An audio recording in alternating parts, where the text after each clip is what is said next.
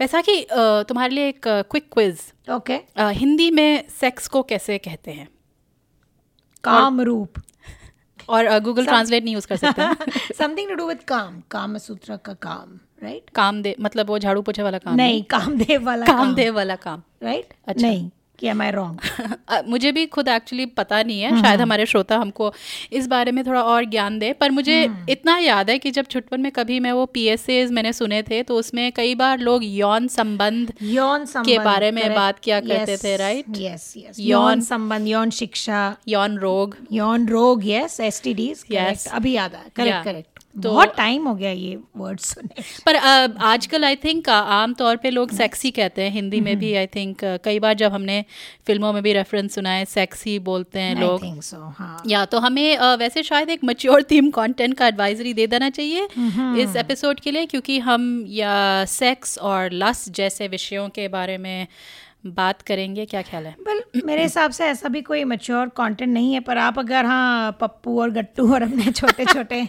बच्चों के साथ गाड़ी में सुन रहे हो फॉर एग्जांपल तो हाँ just to let you know कि ये लस्ट स्टोरीज के बारे में है तो we will be bringing up ऐसे शब्द इस्तेमाल होंगे इस एपिसोड में। और बाकी जो संस्कारी लोग हैं वो अपने कान बंद कर लें।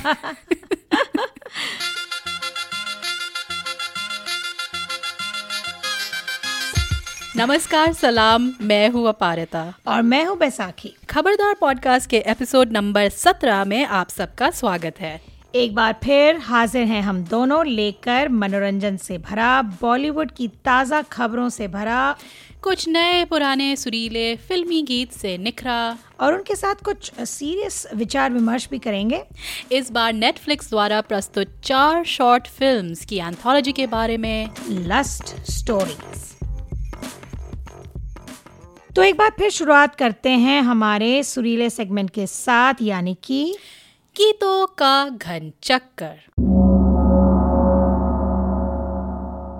जरा सेंशुस वे में कहो। गीतों का घन चक्कर द सेक्सी एडिशन तो हिंदी सिनेमा में जैसे कि सबको पता है बारिश और रोमांस का बंधन अटूट है चाहे वो, वो भीगी साड़ियाँ। करेक्ट वो भीगी साड़ियाँ और लिपटे हुए दोनों तन बदन। I am just using words from actual Hindi film songs ठीक है? ये मेरे शब्द नहीं है तो अब सो चाहे वो मोहरा का टिप टिप बरसा पानी हो या मिस्टर इंडिया का बहुत फ़ेमस काटे नहीं कटते ये दिन ये रात और मेरा एक अ, मैंने मैं दो गानों के बीच में कन्फ्लिक्टेड हूँ। कश्मकश। कश्मकश में हूँ जैसे हीरो हीरोइन रह होते हैं ऐसे गानों में। तो एक गाना है जो मुझे बहुत पसंद है because of the song itself जो गाना सागर से है। ओ जाने दो ना एक गाना है Yes. जो लस्ट की क्राइटेरिया में बिल्कुल खरा उतरता है।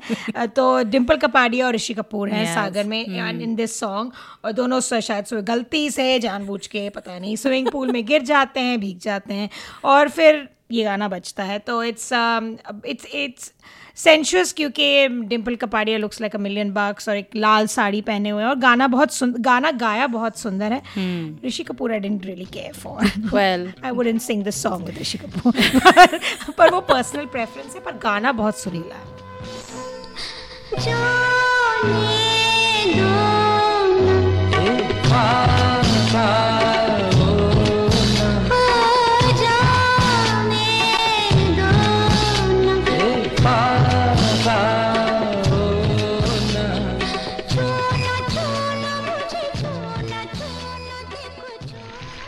बारिश या स्विमिंग पूल के पानी में जो भीगने का एक बॉलीवुड की फ़िल्मों में जो परंपरा रही है तो उसी को मद्देनजर रखते हुए एक और पसंदीदा गाना है और बहुत ही डिफरेंट है इन टोन फ्रॉम जाने दोना इन सागर which is Rimjhim Rimjhim nineteen forty two a love story तो उसे गाया है कविता कृष्णमूर्ति ने और कुमार सानू ने और बा- तो सारे एलिमेंट्स सारे तत्व हैं इस गाने में राइट एक बारिश एक शर्माती इतराती वर्जिनल ब्यूटी जो मनीषा कोयराला है एक पीली साड़ी में इस बार भीग रही हैं। वन टोन साड़ी होती हैं इन सब गानों में। अ, एक चार्मिंग हीरो है जो अनिल कपूर है स्टोलन किसेस साड़ी का उलझना और सुलझना और ड्रेपिंग अनड्रेपिंग और फिर लेकिन एक स्वीटनेस है इस गाने में और और the scene looks like a painting तो पूरा इफ़ेक्ट गाने का बड़ा ही मोहक और सेंशुअस है। तो इन दोनों गानों में से कोई भी एक बजा दीजिए हमारे श्रोताओं के लिए। एक क्यों? दोनों कर लेते हैं। रिम झिम रिम झिम रुम झुम रुम झुम भीगी भीगी रुत में तुम हम हम तुम चलते हैं चलते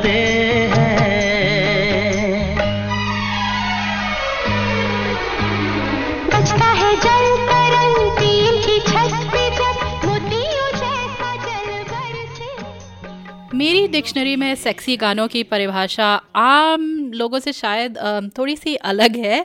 मेरे लिए बड़ा ही जो सरल सिंपल चीज़ें होती हैं वो सेक्सी होती हैं। तो मुझे जैसे सुबह एक चाय का कप लाना कोई मिले ले आए। Small simple pleasures of Small, simple life तो मुझे फ़िल्म घर से ये गाना बेहद पसंद है। आपकी आँखों में कुछ। आपकी आँखों में कुछ महके हुए से राज है। आपकी आँखों में कुछ महके हुए से राज है।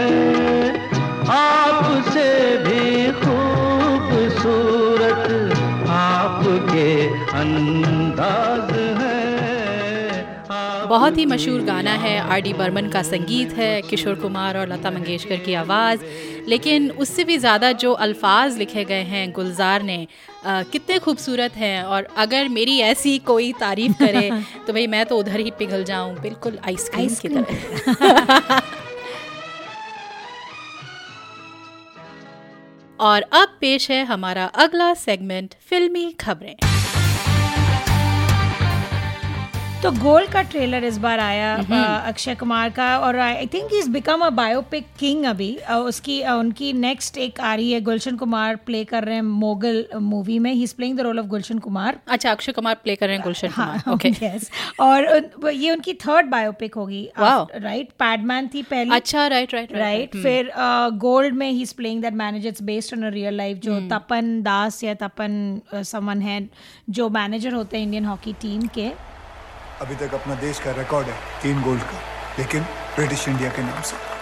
हमारा सर पे ब्रिटिश फ्लैग फड़फड़ा के हम सबको मानो ये बोल रहा था यू आर नॉट फ्री पर अब इंडिया आज़ाद होने वाला है। उसके बाद हम इंडिया को ओलंपिक में लेके जाएगा। तो हमारा टीम अंग्रेज़ को लंदन में हरा के अपना 200 साल पुराना गुलामी का बदला लेगा। खूब भालो स्वप्ना। लेकिन स्वप्ना देखने वाला गौटोर में पड़ा। उनकी बांग्ला कैसी थी? बहुत ही खराब। वो चीख रहे हैं फ़िल्म में। बंगाली लोग चीखते नहीं हैं। This an elegance to a language right not a Bengali bhadralok Oh my God! He is not Bhadrolog to begin with. In in in general, in in in his movies, right? पर um, तो ये तीन वो biopics so ये sort of a biopic king तुम्हें क्या लगता है कैसी होगी? Uh, पर ये बनाई है रीमा कागटी ने. Made some really good movies Honeymoon Travels उन्होंने बनाई थी राइट तो तुम्हें क्या लगता है? आई नो मैंने भी इसका ट्रेलर देखा था और मैं काफ़ी निराशाजनक जैसी फीलिंग आई थी मुझे उसमें। मुझे लग रहा था थोड़ा ओवर द टॉप पर पता नहीं. वही रीमा काकटी का निर्देशन है तो इसलिए थोड़ी अपेक्षाएँ हैं। बाकी जो मुझे गुलशन कुमार का जो तुमने बोला है मोगल वो इंटरेस्टिंग है। लग सकता है। आई मीन थोड़ा इनसाइडर सा है आई मीन फ़िल्म इंडस्ट्री एक और फ़िल्म इंडस्ट्री पे कि किसी बिग विग पे बायोपिक पर फिर भी। इंटरेस्टिंग होगा देखना राइट um, विशाल भारद्वाज की नई मूवी का पोस्टर रिलीज़ हुआ। लुक्स सो इंटरेस्टिंग पटाखा नाम है। Uh, तो uh, फ़िल्म में है सानिया मल्होत्रा जो बबीता फोगाट का रोल प्ले करती हैं दंगल में लोगों को याद होगा।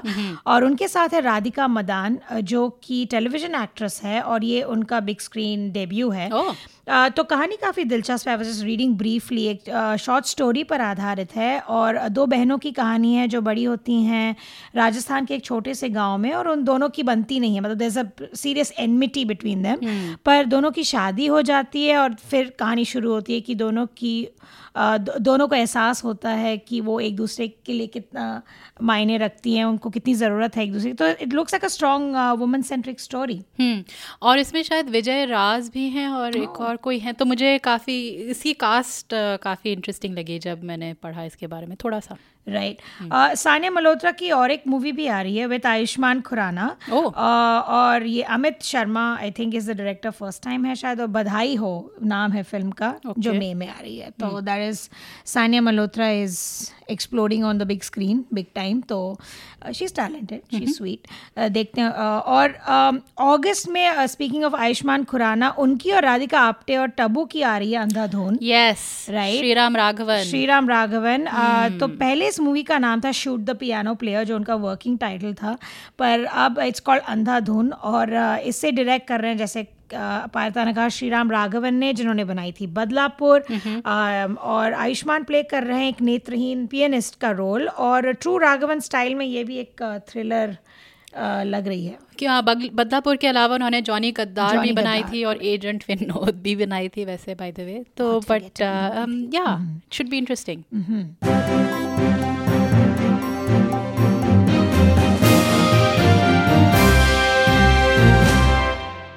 और अब पेश है हमारा मेन सेगमेंट बॉलीवुड बहस। खबरदार के हर एपिसोड में हम किसी एक विषय या थीम के बारे में बात करेंगे। और इस बार हम बात करेंगे नेटफ्लिक्स पे लस्ट स्टोरीज की। You don't hurt the people you love intention you don't you always hurt people that you love you can't hurt somebody that you don't love Sudha भैया की शादी तय हो गई है। हमारे श्रोताओं को शायद याद होगा कि बॉलीवुड या हिंदी सिनेमा की सौवीं वर्षगांठ के उपलक्ष्य पे चार निर्देशक साथ आए थे चार छोटी फ़िल्में लेकर बॉम्बे टॉकीज का टाइटल देकर। Right right. वही चार डायरेक्टर्स अब लाए हैं लव स्टोरीज जो एक नेटफ्लिक्स स्पेशल है। तो बॉम्बे टॉकीज में उन्होंने तब कहा था चारों डायरेक्टर्स ने कि थीम थी movies celebrating hundred years of movies और मूवीज़ थीम था। तीन में से चार कहानियाँ शायद जितना याद है बॉम्बे टॉकीज का, थी मूवीज़ की कनेक्शन थी उसमें, पर maybe not all of them पर इस बार इन चार फ़िल्मों को एक थीम ज़रूर जोड़ता है विच इज़ लस्ट हम्म, तो सबसे पहले बैसाखी और मैं इन फ़िल्मों की एक बहुत ही संक्षिप्त रूप में सारांश बताएँगे। और हम ये भी कह दें कि बेहतर होगा कि अगर आप एक्चुअली इन मूवीज़ को पहले देख लें नेटफ्लिक्स में अवेलेबल है आराम से देख सकते हैं। खाली डेढ़ घंटे की है पूरी चार फ़िल्मों की ये एंथोलॉजी सूत्र।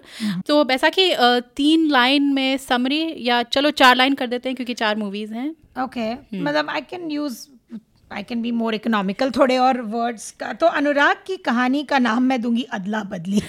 क्योंकि मुझे the first thing that struck out की एक इंटरेस्टिंग रोल रिवर्सल था। Hmm. एक औरत के कैरेक्टर को वो सब करते दिखाया जो एक मर्द से हम एक्सपेक्ट करते हैं स्टॉक करना और थोड़ा ऑब्सेसिव होना पोजेसिव होना।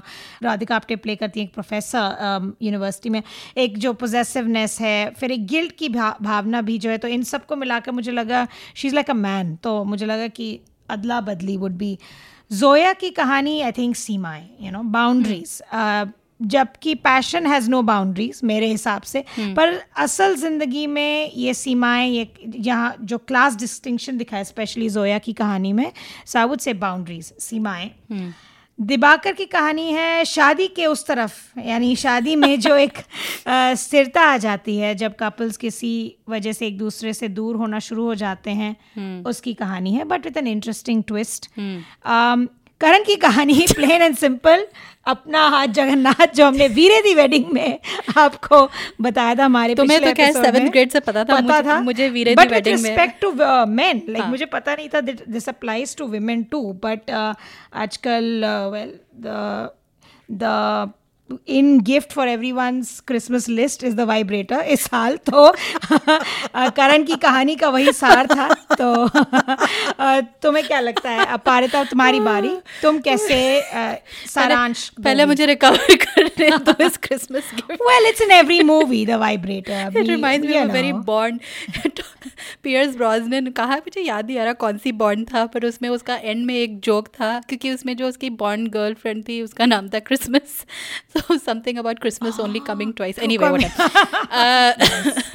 अच्छा तो मेरे हिसाब से पहली मूवी मनोगमी पे थी Okay. जिसका अपेरेंटली कोई हिंदी में आसान अनुवाद नहीं है hmm. लेकिन ज़्यादातर लोग इसे शादी होना कहेंगे। शादीशुदा होना, तो उस मनोगमी को टटोलती है एक स्त्री के दृष्टिकोण से। करेक्ट दूसरी फ़िल्म मेरे लिए um, जो फ्रेंड्स विद बेनिफिट्स वाला कॉन्सेप्ट है उसमें एक नया ट्विस्ट तीसरी फ़िल्म मनीषा कोयराला और संजय कपूर की नई खोज।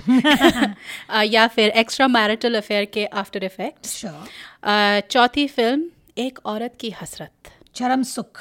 दैट्स अनदर वर्ड चरम सुख।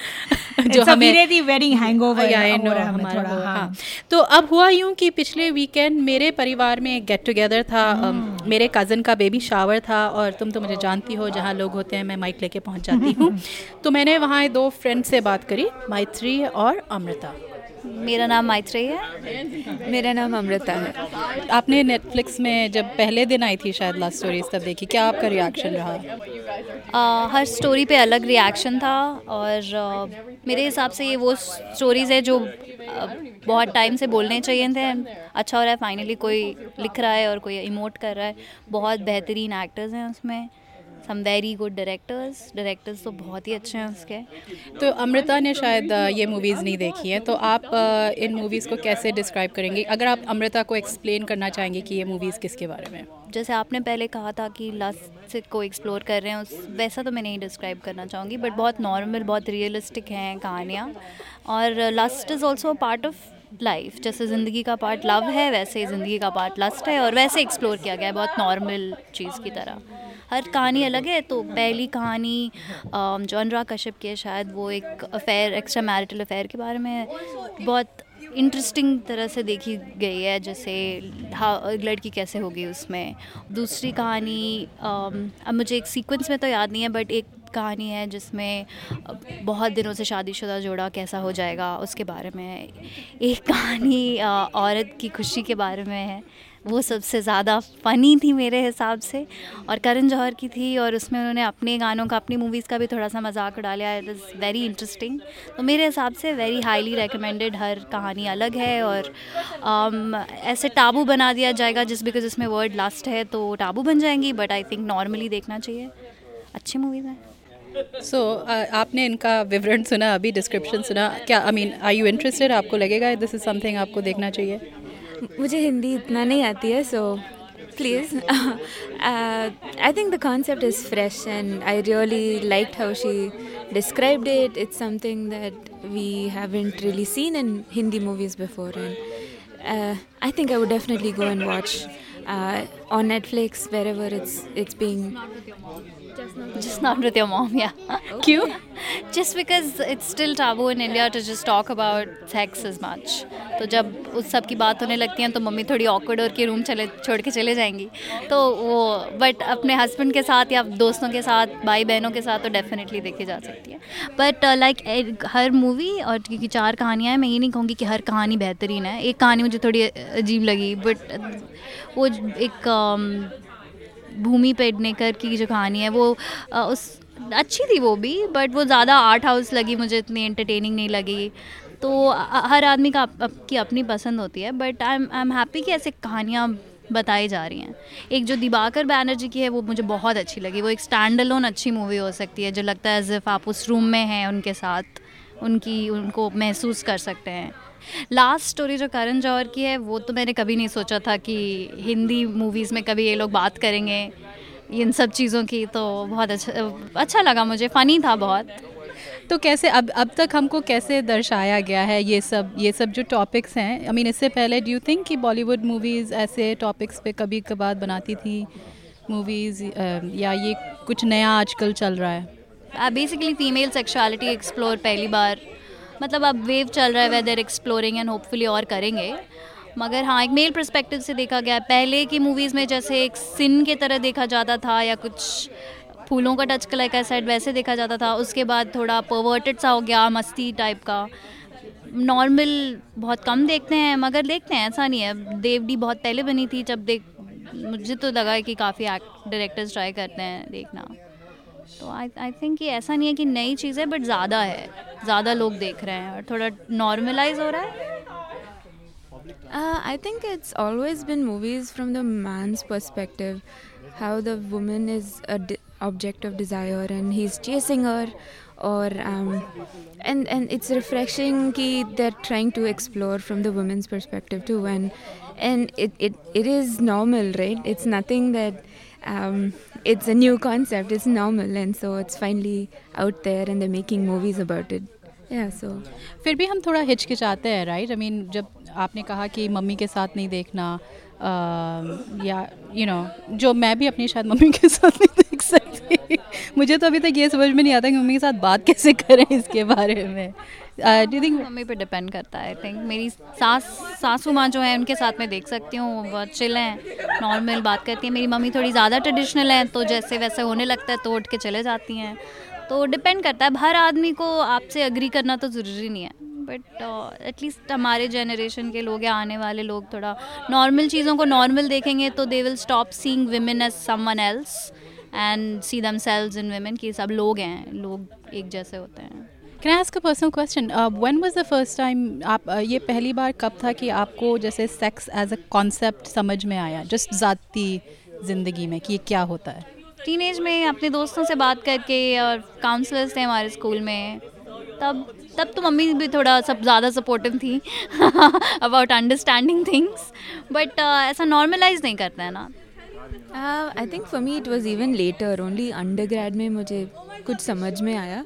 And it was all something that I learn खुद से नॉट फ्रॉम माई पेरेंट्स और इट वॉज़ जस्ट फ्रेंड्स से बात करते करते and so it's something that I have explored on my own it's not something that I wish that I could have spoken about it to my mum और uh, to someone close to me but it was self yeah i was mostly just exploring myself by myself so.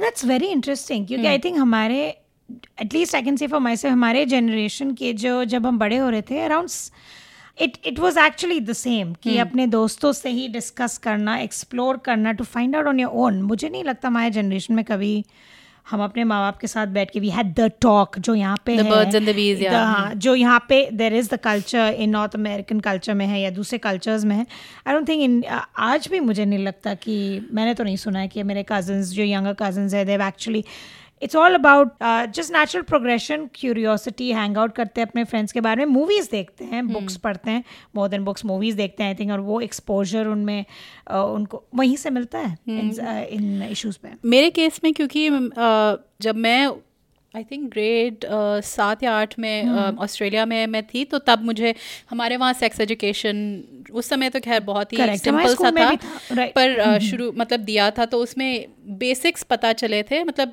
not about sex but like you know just about periods and reproductive organs ये सब वगैरह हाँ. फिर मुझे याद है मैं वापस आई थी इंडिया ग्रेड नाइन में थी और हमारा लिटरली एक चैप्टर था बायोलॉजी की किताब में जो मुझे अभी तक याद है उसमें ज़्यादा इंपॉर्टेंट ये था कि आपको रिप्रोडक्टिव सिस्टम कैसे ड्रॉ कर सकते हैं वो पता होना चाहिए। उसके उसके अलावा वो चैप्टर में कुछ खास ऐसे हमें था नहीं, सिखाया नहीं हाँ। गया था और था भी नहीं। अ, और बाकी वही फ्रेंड्स मेरे ख्याल से मुझे ज़्यादातर बुक से पता चला। और फ़र्स्ट मेमोरी ऑफ़ वाज कि इट्स रॉन्ग कि फ़िल्में आती थी हाँ। राइट मुझे हॉलीवुड मूवीज़ हाँ। आती थी अरे हॉलीवुड बॉलीवुड में जब हम मुझे याद है बड़े होते हुए आप जब भी देखते थे कि दिखाते नहीं है पर अलूड करते हैं कि अच्छा जो औरत है और किसी आदमी के साथ बॉयफ्रेंड वट जिसके साथ सेक्स यू नो हुआ है एंड देन नेक्स्ट थिंग आप माँ बनने वाली हैं।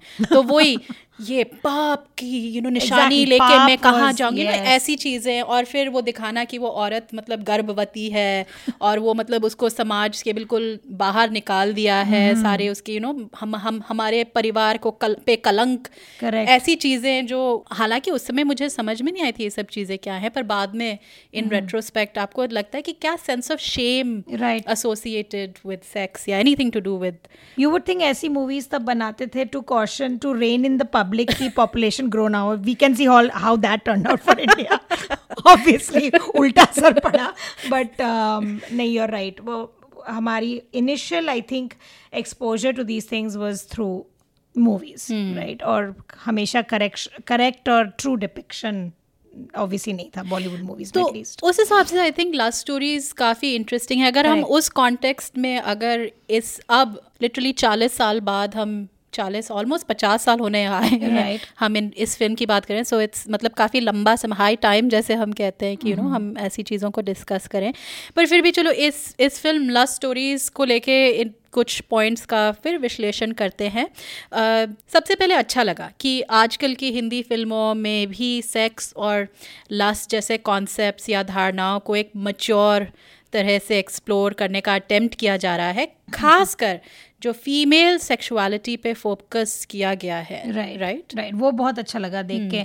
वो काफ़ी सारी मूवीज़ के एग्जांपल्स हैं फ्रॉम द 1990s आल्सो थोड़े बहुत यहाँ वहाँ एकाध- एकाध दुक्का होते थे, हाँ। हाफ़ बेक्ड लेकिन वो फिर भी हमेशा कभी कभी या तो उनको आर्ट का टाइटल दिया जाता था या इंडी या मतलब यू नो आप नहीं स्ट्रीम हाँ। इट वाज पर अभी अभी भी mainstream movies I don't think fully address करती हैं। जैसे हम रोमांस और ये सबको एड्रेस करते इतने इतने ग्लोरीफाई करते हैं हम्म। इस थीम को नहीं करते पर कुछ मूवीज़ ऐसी हैं जैसे मसान हम्म। वे दे शोड जो रिचा चड्ढा का कैरेक्टर है तो wanting that you know physical relation with and wanting to explore और वो उत्सुकता थी और उत्सुकता पे उन्होंने अमल किया like she took it forward right Dirty Picture थी जहाँ पे was as commercial as it gets और उसमें जो मेन प्रोटैगनिस्ट थी विद्या बालन जो सिल्क स्मिता करोल रोल निभा रही थी उनको दिखाया गया एक वॉन्टन वुमन और मतलब वेरी सेक्शुअल और very openly like sexual and wanting sex पर उसको भी पेंट किया गया उस कैरेक्टर को एज कि वो चरित्रहीन थी that she use sex to you know attain something in her life sex का हमेशा वैम्प के साथ करेक्ट बहुत क्लोज एसोसिएशन रहा है अ, हिंदी मूवीज़ में.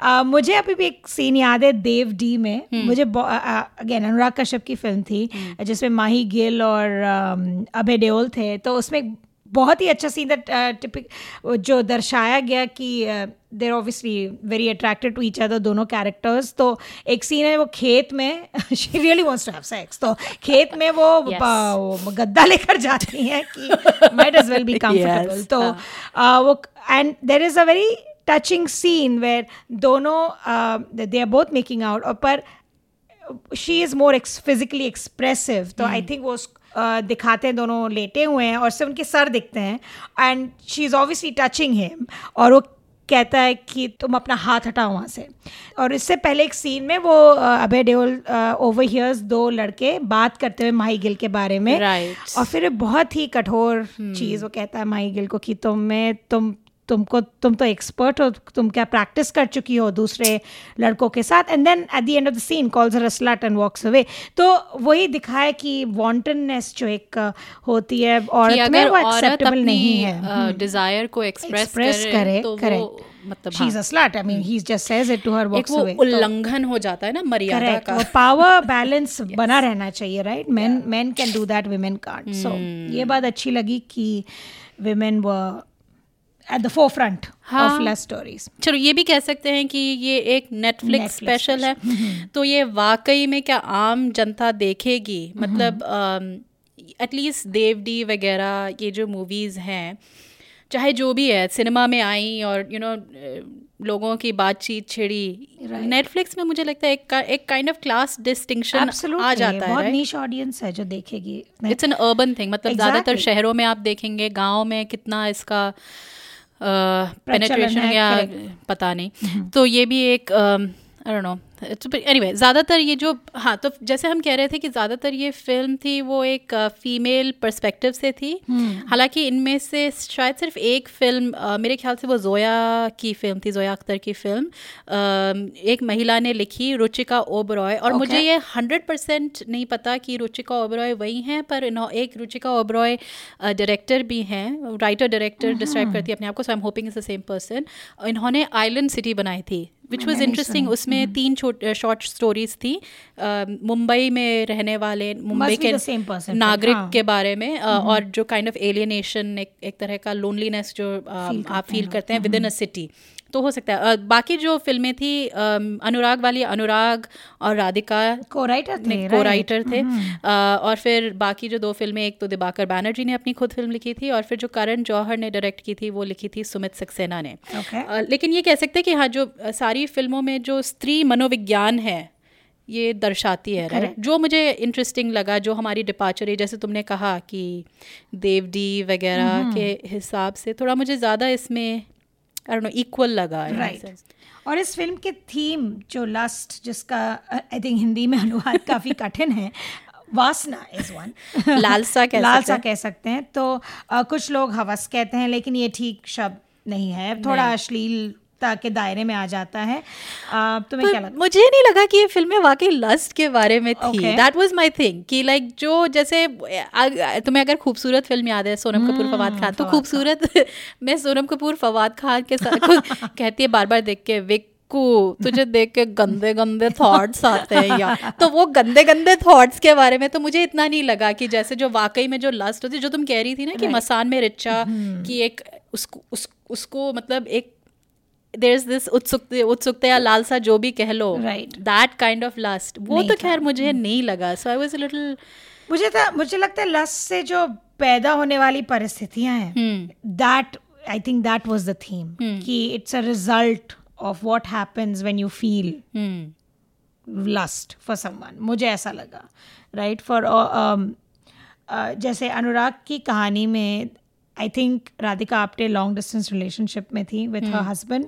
which is very interesting क्योंकि उनके रियल लाइफ में भी she stays apart from her husband Oh, I didn't know and she is a को इस पे अच्छा। तो he is a musician Benedict Taylor her husband तो वो आते जाते Oh, रहते हैं। अच्छा, अच्छा। आई थिंक थोड़ा बहुत ऑटोबायोग्राफिकल भी हो सकता है बट और ऐसे मैंने कई मतलब लोगों एंड स्पेशली यहाँ टोरंटो में भी कई ऐसे जोड़े हैं जिनमें यू नो आदमी कहीं और काम कर इंडिया में भी काफ़ी आई मीन और स्पेशली जैसे हम एक वो जो डायस्पोरा काइंड ऑफ़ रिलेशनशिप हो जाती है ना कि आपका आपका हस्बैंड बाहर कहीं या तो गल्फ में या इधर कहीं काम कर रहा है right. पैसे वापस भेज भेज रहे हैं। सो यू नो ये काइंड ऑफ़ ज़्यादा कॉमन है कॉमन आजकल तो स्पेशली काफ़ी कॉमन हो गया है हाँ। Right hmm. तो I think the underline theme lust था I think lust stories the name was just it was Karan's idea by the way अच्छा। मैंने इंटरव्यूज़ में पढ़ा तो I think that was just to get a rise मैं एक interview पढ़ रही थी नम्रता जोशी के साथ द हिंदू में चारों फ़िल्म मेकर की तो उसमें भी ऐसे तुमने जो कहा वैसे थोड़ा कि uh, एक मोर मेटाफोरिकल सेंस में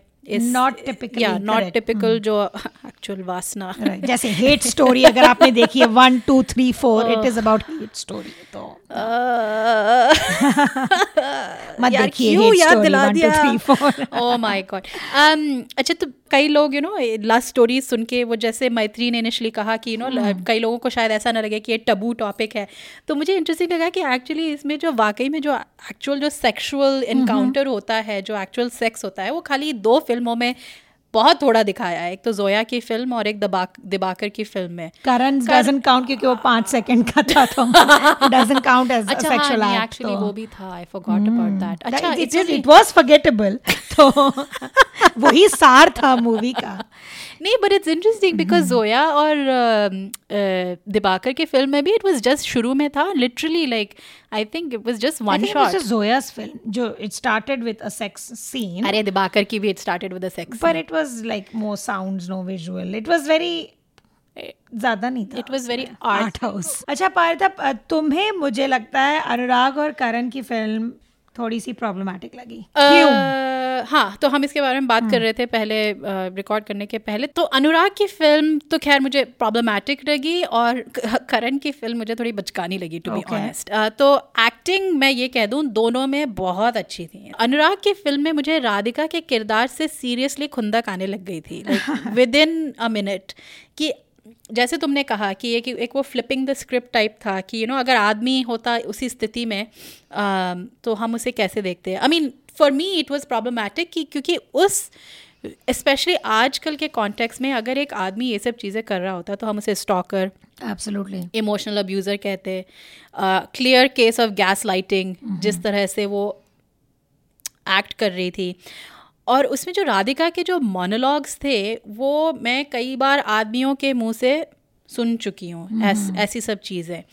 तो मुझे पर फिर भी मुझे थोड़ा मैं जब इसके बारे में थोड़ा और सोच रही थी मेरे हिसाब से दोनों में इट्स लाइक गलत राइट Of दोनों में in any case there is not a gendered thing ये right? और ये कई बार औरतें भी ऐसे करती हैं। हम सुनते नहीं उतना but we have I mean there are instances पर मुझे डिपिक्शन इंटरेस्टिंग लगा। हाँ, हाँ। आई आई फाउंड और मुझे बस लंबी लगी फ़िल्म एक ही चीज़ को ही had prove the point in the in the first five minutes फिर थोड़ी रेपिटेटिव हो गई uh, बट और स्पेशली वो जो एक सीन है उसमें कंसेंट के ऊपर कंसेंट तो वो मुझे बहुत प्रॉब्लमेटिक और भी लगा स्पेशली अगर हम आजकल कंसेंट के को लेकर इतनी चर्चा चल रही है। अब मुझे पता नहीं इंडिया में कितनी चर्चा चल रही है इस बारे में। सुना है कि वहाँ पे भी लोग काफ़ी सोच रहे हैं इन मायनों में बट डेफिनेटली यहाँ पे um, जो हम कंसेंट जब हम बात करते हैं आजकल तो देर इज़ अ ये एक धारणा है of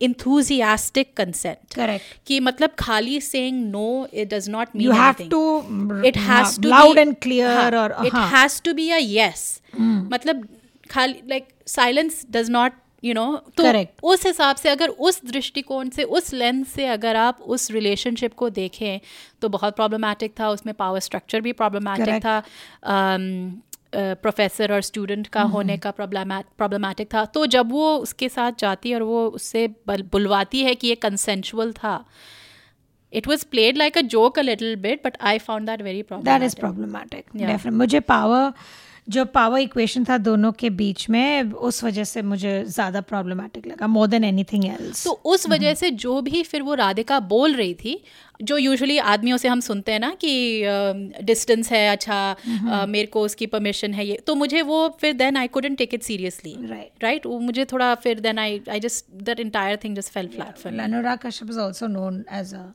very indulgent filmmaker. He's known for that. But he should know better is what I'm saying. He और should, of course, he should know better. और फिर जो करण जौहर की फ़िल्म थी यार ऐसे कपड़े पहने हुए अगर टीचर्स मैंने तो कभी नहीं देखी आई डोंट नो तुम्हारे बॉम्बे में होते है कहते हैं हमारे बॉम्बे में हमारे बॉम्बे में क्यों होगा भाई? पता नहीं, क्या समझ रखा है बॉम्बे को? इतनी इतनी गर्मी है तब भी हम पूरे ढके हुए कपड़े पहन के आती थी टीचर्स ऐसा नहीं है। पर हाँ पर मैं समझ सकती हूँ तुम अ, कह रही हो कि नहीं वो जो Hindi equivalent of sexy library और लिटरली सेक्सी लाइब्रेरियन जो एक मेल फैंटेसी होती है ना और फिर जो जिसे हम कह सकते हैं क्लाइमैक्स का सीन pun intended मुझे लगा कि वो सीन इस फ़िल्म में जो चल रहा कॉमेडिक एलिमेंट है उसका चरम सुख चरम सुख। था। जो अपने में बुरी बात नहीं है पर मैं ये सोचती रहेगी कि वो जो कियारा का किरदार था क्या इतना इनकैपेसिटेटेड था अपने ऑर्गेजम से कि वो दूसरे कमरे तक चल के ना जा सके?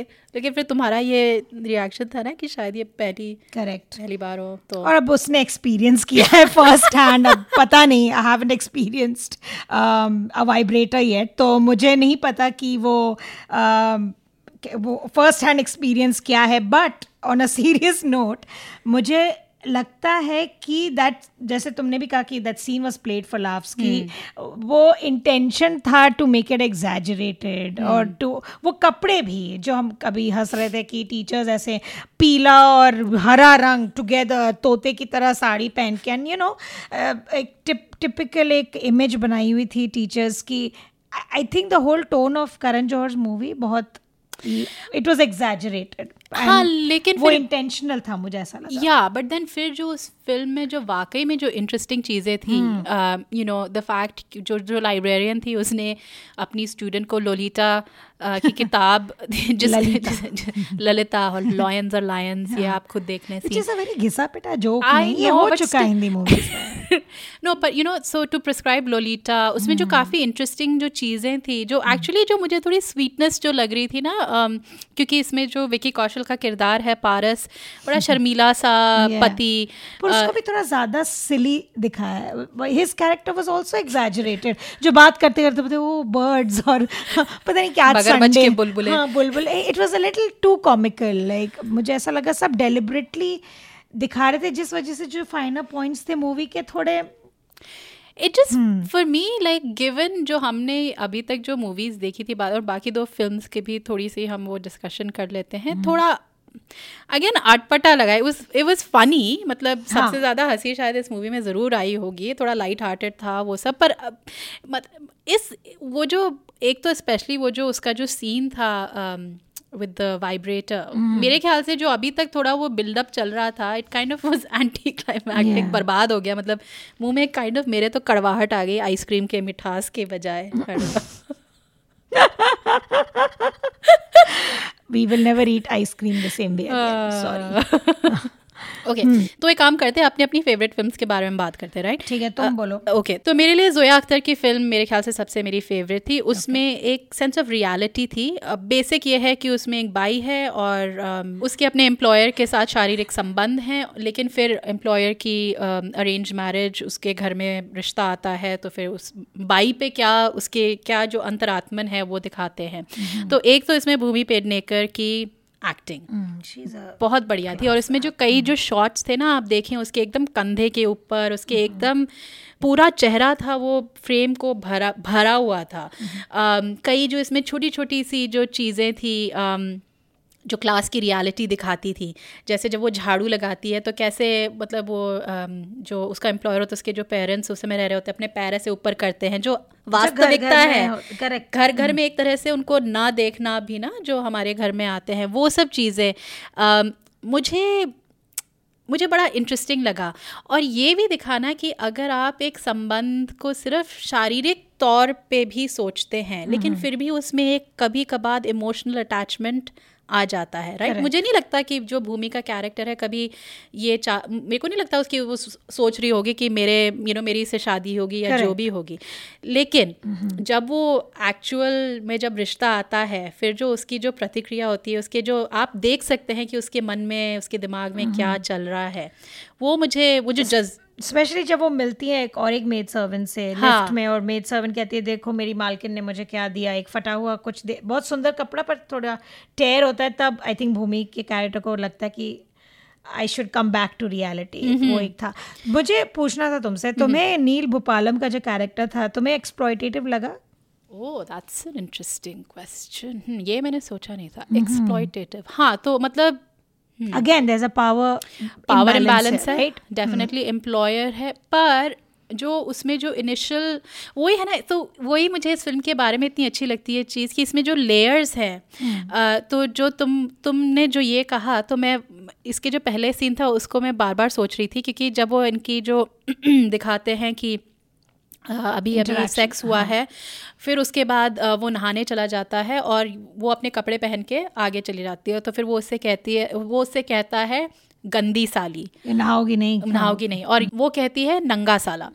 तो उस उस क्षण में खाली They're एक पल. में मुझे लगा कि वो दोनों इक्वल थे कि दोनों में लालसा थी which they acted upon Right. है? तो उस वजह से मैं कहूँगी कि शायद नहीं पर फिर भी ये ज़रूर है कि वो उसका मालिक है वो मेड सर्वेंट है आप इस आप इस क्लास बैरियर को इग्नोर नहीं कर नहीं सकते, कर सकते। सकते। हैं। तो तो I don't know it's complicated and वो मुझे इस फ़िल्म के बारे में बात अच्छी लगी कि इवन जो बाद में जो तुम बाद में कहा जो दूसरी बाई के साथ जो इंटरेक्शन है वो भी इस कॉम्प्लिकेटेडनेस को वो कहती है मिठाई का एक डब्बा होता है तो उसे कहती है तुम नहीं खाओगी?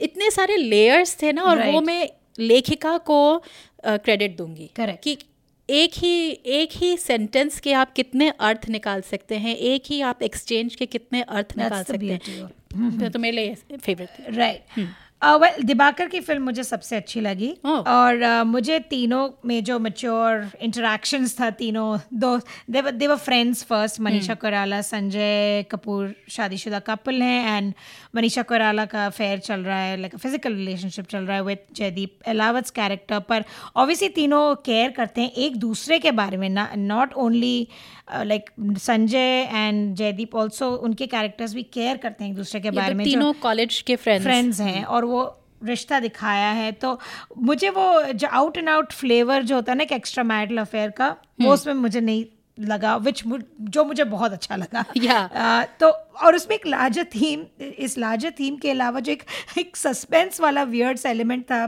फॉर लाइक फाइव मिनट्स जब आ, संजय कपूर को पता चल जाता है अफेयर के बारे में। हाँ। पर जयदीप अलावा दूसरे कमरे में है तो मुझे लगता है क्या इन दोनों में कॉन्फ्रंटेशन होगा? क्या वो जो जिस चाकू से आम काट रहा था वो चाकू लेकर एंड आई लव इट जब एक सिचुएशन फोड़ेंगे। एग्जैक्टली और इट आई लव इट जब ये पॉसिबिलिटीज द डायरेक्टर और द राइटर थ्रोज ओपन चाहे मेरी रीडिंग थी या उनका भी कोई वाकई में मैं भी जब जब मुझे उसने बहुत मज़ा होता जब मनीषा ने कहा ना कि सलमान को बता देना चाहिए और जो जयदीप के जो मुँह में जो सकपकाया हुआ जा एक एक तरह का वो था Right. इट वाज हाँ it was full of possibilities Full of possibilities. किसी भी जगह जा सकता था तो वो मुझे बड़ा इंटरेस्टिंग वो स्टोरी बहुत अच्छी लगी तीनों again the actors through all four stories I think वो ब्रिलियंट और कई लोगों ने संजय कपूर के बारे में कहा हाँ संजय कपूर. मोर एब्सोल्युटली और तो तीनों में जो अंडरस्टैंडिंग थी और जो मैटर ऑफ़ फैक्ट में जो हैंडल किया गया पूरी स्टोरी को हम्म। इस वजह से आई थिंक दिबाकर की फ़िल्म सबसे मुझे अर्बन लव स्टोरीज एक तो बहुत वेल लव स्टोरीज और अच्छी मुझे लगती हैं आई थिंक स्पेशली जो हम्म। इस फ़िल्म का जो अंत था वो मुझे बहुत पसंद आया क्योंकि उसमें अगेन वो जो कॉम्प्लिकेटेडनेस आप देखते हैं ना हम्म। किरदारों में कि एक शेड नहीं है कि संजय कपूर कैसे वल्नरेबिलिटी के साथ मनीषा से पूछता है कि तुमने उसे बताया तो नहीं और मनीषा कोयराला जो अभी तक आप क्योंकि इस अगेन इस इस एक तो कितनी सच्चाइयाँ थी ना इस फ़िल्म में दैट होल आइडिया जब मनीषा कोयराला को दिखाते हैं कि उन्होंने शायद अपने सारा काम वगैरह छोड़ के बच्चों को हाँ। बड़ा करने में बड़ा मज़ेदार लाइन है तो जो। हाँ तो एक तरह से you know she is powerless but then फिर जो एंड में जो उनको दिखाते हैं कि वो कैसे एक्चुअली सिचुएशन के कंट्रोल में है Right. कि वो एक्चुअली डिक्टेट कर रही हैं the whole thing exactly I was like really quite impressed by that that या ये मूवी भी काफ़ी इंटरेस्टिंग लगी मुझे। तो तुम्हारा फाइनल थॉट थॉट्स क्या हैं पारिका शुरू करो actually, तो, अच्छा तो मेरा फाइनल थॉट यही होगा कि मैं उस दिन का इंतज़ार करूँगी कि ऐसी फ़िल्में जैसे हमने कहा कि ये नेटफ्लिक्स तक सीमित रही uh, ये सीरीज़ तो ऐसी फ़िल्में 20 मिनट की नेटफ्लिक्स पर दिखाई जाने वाले फ़िल्मों से उभर कर फुल लेंथ फीचर फिल्म्स बने। ज़्यादा से ज़्यादा लोग ऐसी फ़िल्मों को देखें और अपने नज़रिए को चाहे वो प्यार हो रिश्ता हो सेक्स हो वासना हो इन इमोशंस की तरफ़ अपना नज़रिया एक्सपैंड करे। बहुत लेयर्स होती हैं इन सब चीज़ों में राइट और एक इच्छा है कि अच्छा। कि बॉलीवुड मेन स्ट्रीम मूवी में पैशन एंड अट्रैक्शन को लेकर एक मेमोरेबल सीन आज के आई थिंक हम लोग और ज़्यादा ओपन माइंडेड थे in in the 90s i think in 90s? some no well in some films like Okay. films like sagar and things like that Oh, okay. जब मैं देखती That was मैं- 80s, no? 80s maybe तो कुछ फ़िल्में थी that broke the mold right Hmm. बहुत कुछ था where we openly hugged and kissed or showed our passion or now it's just become एक um, Bro a- and exactly such a bro um, we are taking each other down we don't uh, हम लोग harmoniously नहीं रह पाते हैं uh, इधर बहुत misogynistic हो जाती हैं चीज़ें sexist हो जाती हैं चीज़ें there is no and passion and like a genuine like a genuine passionate lovely love story love story चाहे जो भी हो hmm. एक उसको दर्शाना को एक mainstream Hindi film director दिखा पाता है कि नहीं ये मैं देखना चाहती हूँ। एक्टर्स में वो फ्रीनेस देखना चाहती हूँ। या तो हम लव स्टोरीज में भी देखते हैं अभी। जनरल स्टोरीज में देखते हैं जहाँ रिलेशनशिप इज़ शोन या तो हीरो और हीरोइन बहुत ऑकवर्ड लगते हैं किस करते हुए। It's a kiss it is so basic. That's where it all begins right तो या तो हम ऑकवर्ड लगते हैं या तो कमिटेड नहीं लगते to see it through to the end because at the end of the day it is basic मतलब ये कोई नई Basic instincts. एग्जैक्टली तो उस पर अमल करें और उसको आई वॉन्ट टू सी कि फ़िल्म मेकर्स इस चीज़ को कैसे दिखाएँ कैसे दिखाते हैं मेन स्ट्रीम हिंदी सिनेमा में? वो मेरी एक इच्छा है। हाँ, तुम मैं सोच रही थी अगर आजकल में ऐसा कोई मेमोरेबल सीन मेरे को पर हाँ सूझ नहीं रहा है जो कंटेम्प्रेरी मूवीज़ में मुझे एग्जैक्टली मेमोरेबल नहीं है ऐसा हाँ एनीवे ये सोचना पड़ेगा और शायद हमारे याद आए तो तुम ज़रूर फेसबुक हाँ, पे या हमारे करना। हाँ हमारे श्रोता भी हमको बता सकते हैं अगर उनके लिए मेमोरेबल से सीन्स रहे हैं आजकल की मूवीज़ में। जहाँ तक मेरा हिसाब है मेरे फाइनल थाट्स इस फ़िल्म के बारे में अम, जो एक्चुअली कई क्रिटिक्स ने भी कहा है जिनमें से एक हैं पारोमिता वोरा आप उनका कॉलम पढ़ सकते हैं मिड डे में uh, कि ये बहुत ही मिडिल क्लास और जैसे पारोमिता कहती हैं कॉन्वेंट एजुकेटेड टाइप एटीट्यूड था इन फ़िल्मों में। अब हाँ ये कई लोग कहेंगे भाई step in the right direction all of that सट स्टाफ ये बात चली है तो ऐसी और फ़िल्में बने वगैरह वगैरह। लेकिन मैं कहूँगी कि काफ़ी हो गया है ये step in the right direction काफ़ी काफ़ी समय हो गया है एंड तुम्हारा जो पॉइंट है तुम्हारी जो इच्छा है ये सब देखने ये मेन स्ट्रीम मूवीज़ में बस अब आ जाना चाहिए। क्योंकि जो और मैं वापस जो हमारी जो दो फ्रेंड्स थी मेरे कज़न के बेबी शार में जो उन्होंने कहा कि it's high time you know कि मेन स्ट्रीम सिनेमा में ऐसी चीज़ें नॉर्मलाइज हो जाएँ। Exactly. क्योंकि जो सिनेमा है एक तरह से दर्पण है मिरर है सोसाइटी का और जो आगे वाली पीढ़ी है वो कुछ ना कुछ तो सीखेगी। जैसे हम एक समय में सीखते थे कि सेक्स पाप है। Exactly, उससे तो सीधा बढ़- गए। सीधा आप गर्भवती हो जाएँगी एक सीन में। तो तो यू नो मतलब अगर ये सब चीज़ें आगे आए I think it will be good for future generation absolutely absolutely तो हम अपने श्रोताओं से भी पूछेंगे कि आपको कैसी लगी ये फ़िल्म और हमें आप ज़रूर बताइएगा हमारे फेसबुक पेज के द्वारा। या फिर अपने फ़ोन पे एक वॉइस मेमो बना के आप हमें ईमेल भी कर सकते हैं। हम आपके रिएक्शंस को इस पॉडकास्ट में प्रस्तुत करेंगे या आपके दूसरे सुझावों पे भी अमल करने की कोशिश करेंगे।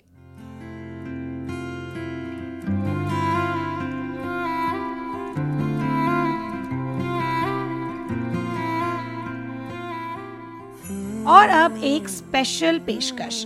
जून का महीना कई जगहों में प्राइड मंथ के तौर पे मनाया जाता है जहाँ हम हमारे एलजीबीटीक्यू कम्युनिटी को सेलिब्रेट करते हैं। हम भी प्राइड मंथ को मनाना चाह रहे थे किसी तरह और हिंदी फ़िल्मों के नज़रिए से तो हमने संपर्क किया जहान सिंह बख्शी के साथ। ये मुंबई में रहते हैं और फिल्मी दुनिया से इनका ताल्लुक है तो सुनते हैं उनके विचार। बॉलीवुड या हिंदी सिनेमा में एक ब्रेक थ्रू क्वियर किरदार के बारे में।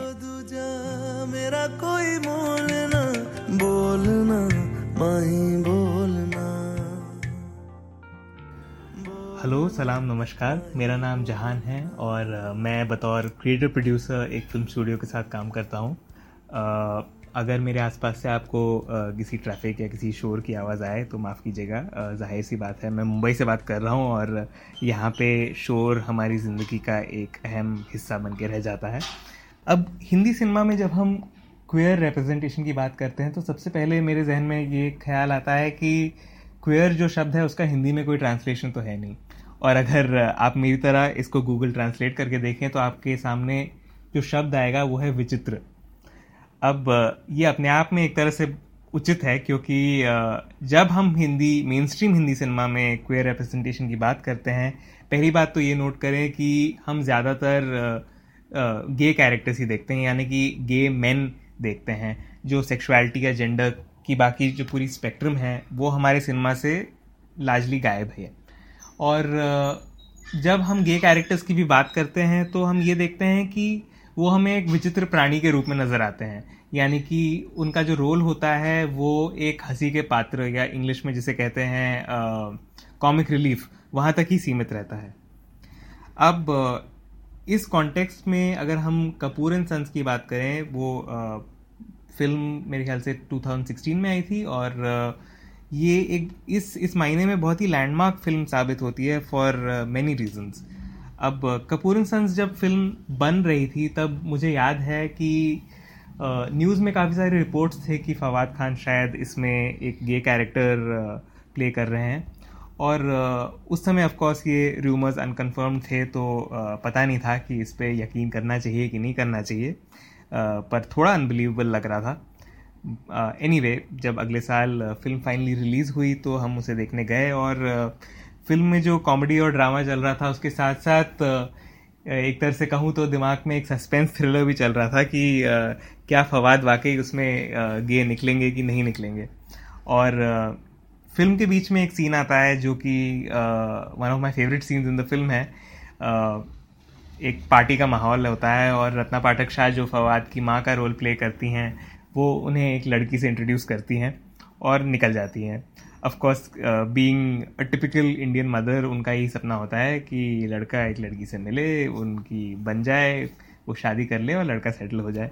तो लड़की आती है और uh, उनसे कॉन्वर्सेशन स्ट्राइक करने की कोशिश करती है और बोलती हैं कि hey I love your shoes orange is my favourite colour और फवाद इस बात पे बड़े ही कॉन्डिसेंडिंग uh, ढंग से उस लड़की को अ, जवाब देते हैं कि actually they not orange the tangerine अब ये जिस तरह कहते हैं कि समझने वाले के लिए इशारा ही काफ़ी होता है, ये मेरे ख्याल से एक बहुत ही क्लेवर और एक बहुत ही प्यारा इशारा था इस इस इस बात की तरफ़ कि फवाद एक गे मैन का रोल प्ले कर रहे हैं, क्योंकि ज़्यादातर देखा जाए तो जो स्ट्रेट मर्द होते हैं, उन्हें कलर्स की इतनी परख तो नहीं होती है।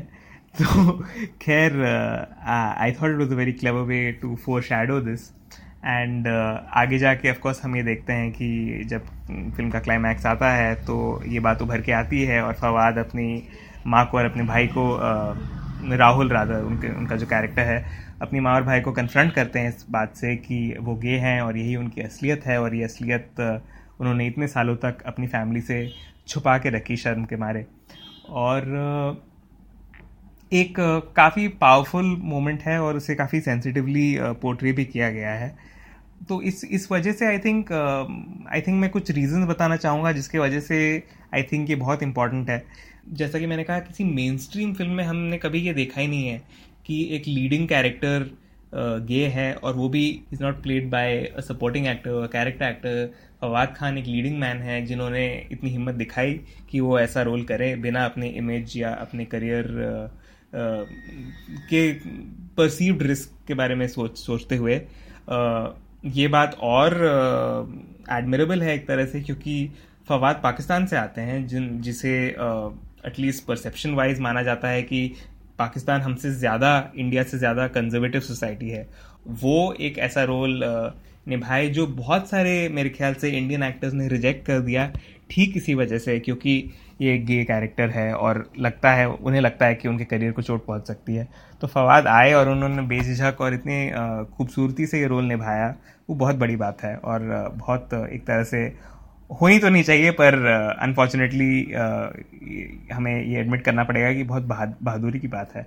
तो पहली बात तो ये सामने आती है। दूसरी बात मोस्टली जो हम कुछ स्टीरियोटाइप्स देखते हैं यू नो अगर सीरियस फ़िल्में भी होती हैं तो हम देखते हैं कि ज़्यादातर ये रोल एक विक्टिमाइज्ड कैरेक्टर की तरह पोर्ट्रे किए जाते हैं पर फवाद का कैरेक्टर ऐसा नहीं है। वो बिल्कुल कॉन्फिडेंट हैं सक्सेसफुल हैं। उनकी अ, मतलब बहुत ही healthy professional and love life है। उनके एक पार्टनर है उनके एक बॉयफ्रेंड है जिससे जिनसे वो बेहद प्यार करते हैं और बहुत हैप्पी रिलेशनशिप में हैं।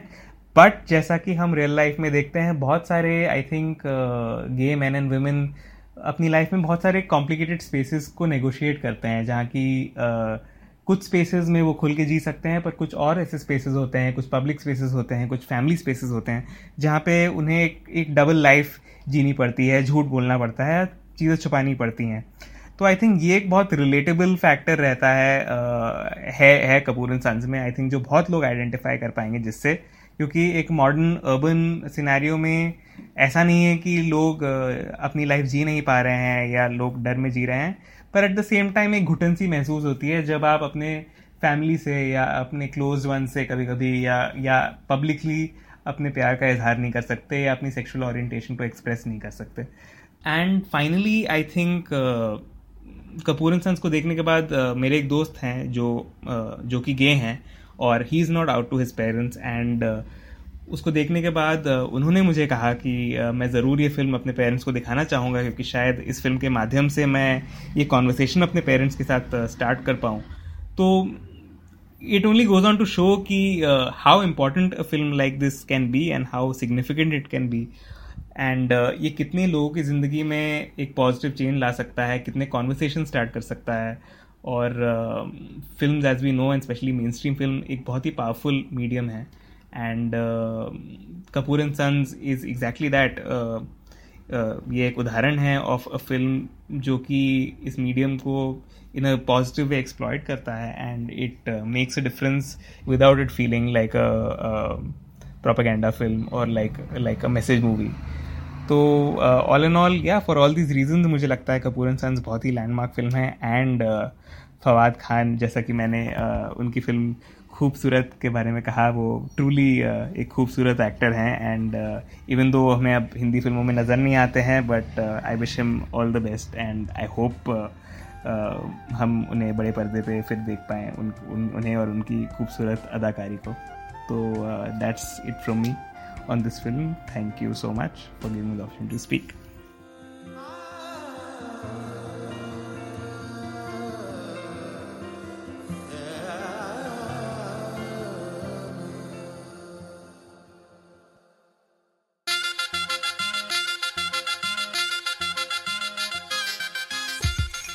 तो खबरदार पॉडकास्ट का सत्रहवा एपिसोड यहीं ख़त्म होता है अगले एपिसोड में हम बात करेंगे भावेश जोशी सुपर हीरो के बारे में।